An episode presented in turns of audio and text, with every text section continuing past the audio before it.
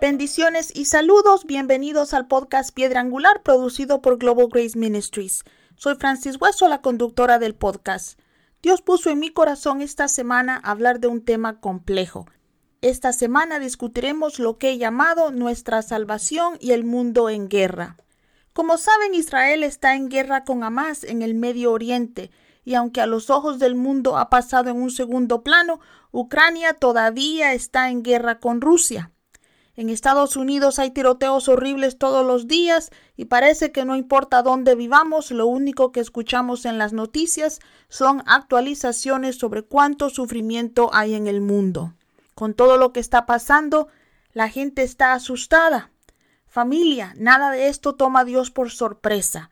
Así que quiero que vayan conmigo, por favor, a Mateo 24 y leeremos los versículos del 6 al 13 que dicen.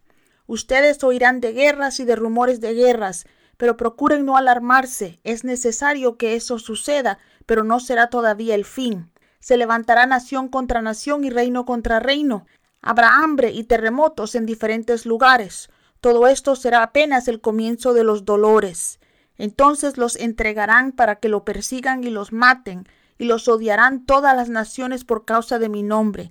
En aquel tiempo muchos se apartarán de la fe y unos a otros se traicionarán y se odiarán. Y surgirá un gran número de falsos profetas que engañarán a muchos. Habrá tanta maldad que el amor de muchos se enfriará.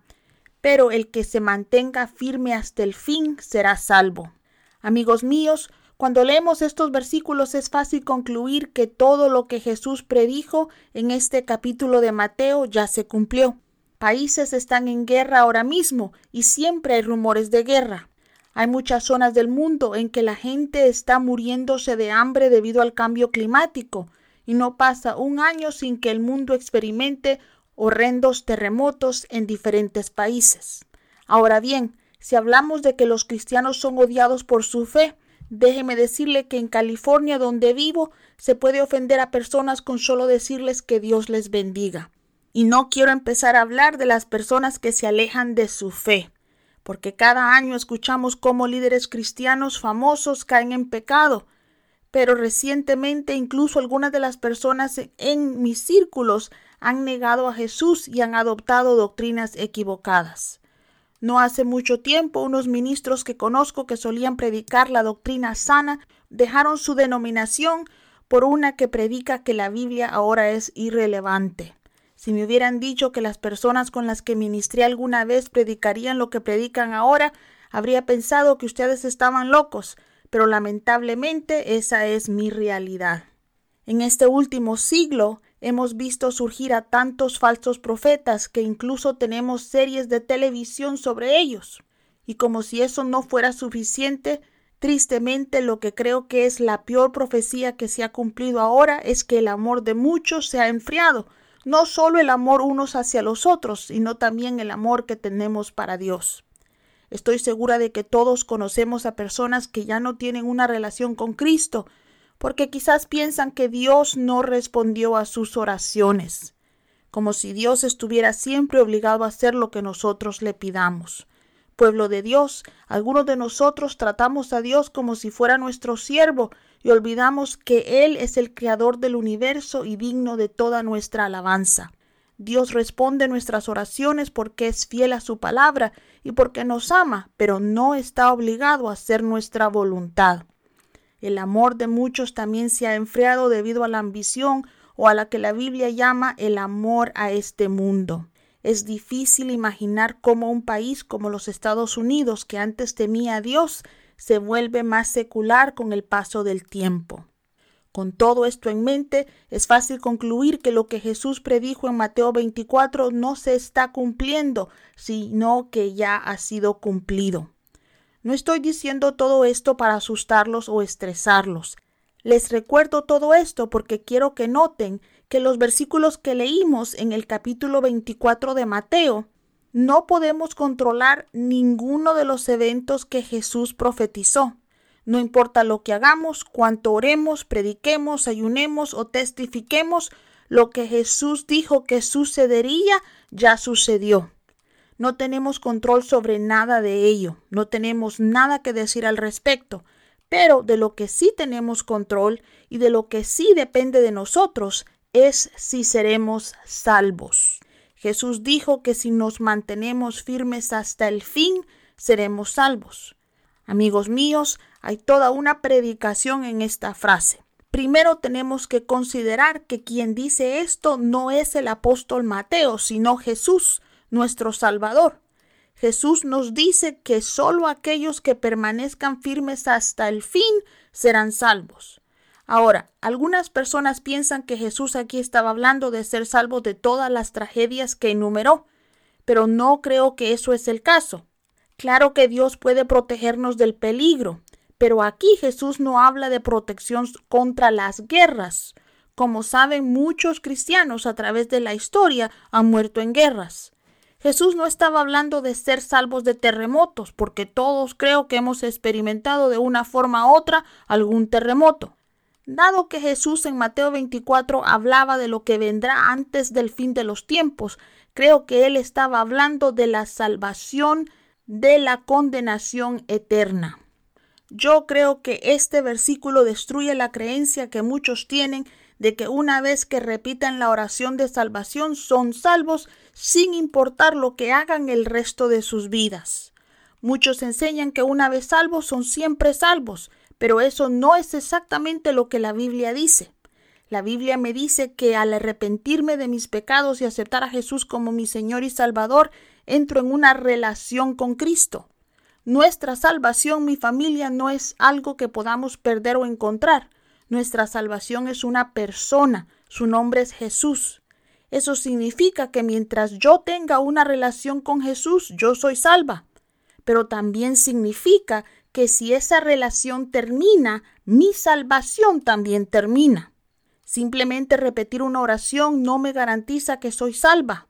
En Mateo 24 Jesús nos dice bien claramente que solo aquellos que permanezcan firmes hasta el fin serán salvos. Déjenme ayudarles a dividir esto para que podamos entenderlo mejor. Cuando la Biblia habla de nuestra posición no se refiere a estar de pie, se trata de una actitud de corazón. El estar firme significa que nuestro corazón debe estar firme.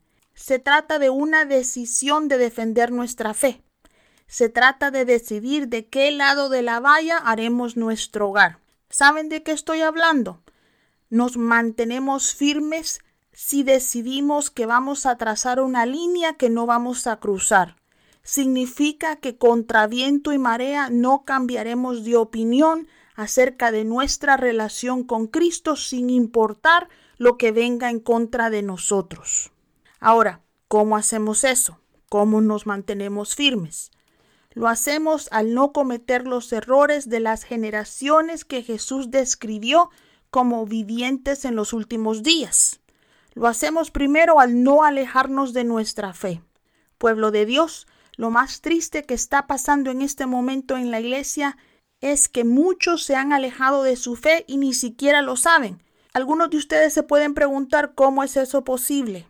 Bueno, si somos honestos, mis hermanos, debemos admitir que muchas personas que asisten a la iglesia ni siquiera saben lo que creen, porque hoy en día las iglesias se niegan a enseñar doctrina. A muchos predicadores les encanta predicar mensajes alentadores y se abstienen de predicar doctrina porque no quieren molestar o incomodar a sus congregaciones.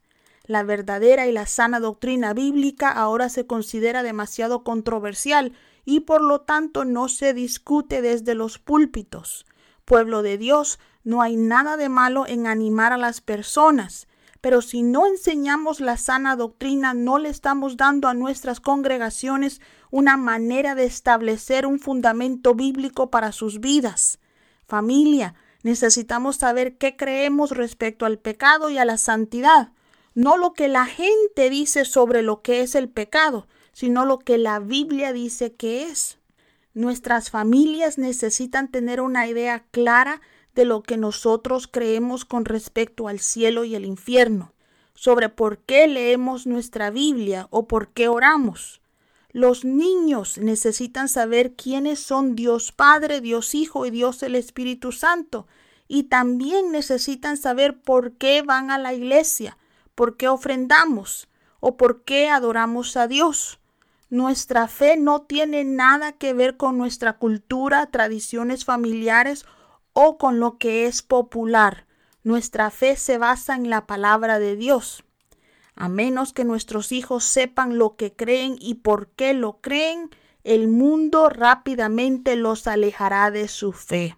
Si no vamos a ser como la generación que describió Cristo y nos mantenemos firmes, será porque no traicionaremos y no odiaremos también a los demás.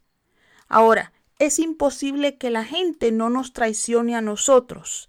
Si Jesús, que era perfecto, fue traicionado, no hay mucha esperanza de que nosotros no lo seamos, pero no tenemos que odiar a quienes nos traicionan.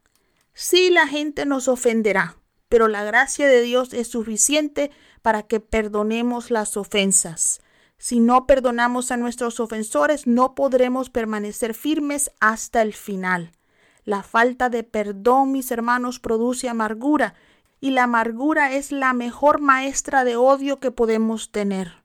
Hijos de Dios, el mundo puede odiarnos por nuestra fe, pero no tenemos otra opción, debemos amar a nuestro prójimo. Entiendo claramente que a veces es más fácil decir esto que hacerlo, pero si queremos ser salvos, si queremos mantenernos firmes en Cristo, no podemos darnos el lujo de dar lugar a la ofensa o al odio en nuestros corazones. Nos mantendremos firmes también al no dejarnos engañar por falsos profetas. A lo largo de mi caminar cristiano he visto cuántas personas han sido conducidas hacia doctrinas equivocadas porque creen incondicionalmente en sus líderes. Con esto no les estoy diciendo que no crean en sus líderes, pero lo que no podemos hacer es seguir ciegamente a las personas solo porque suenan o parecen honestas. Incluso las personas que sí son honestas pueden llevarnos a doctrinas equivocadas porque quizás ellos las creen con todo su corazón.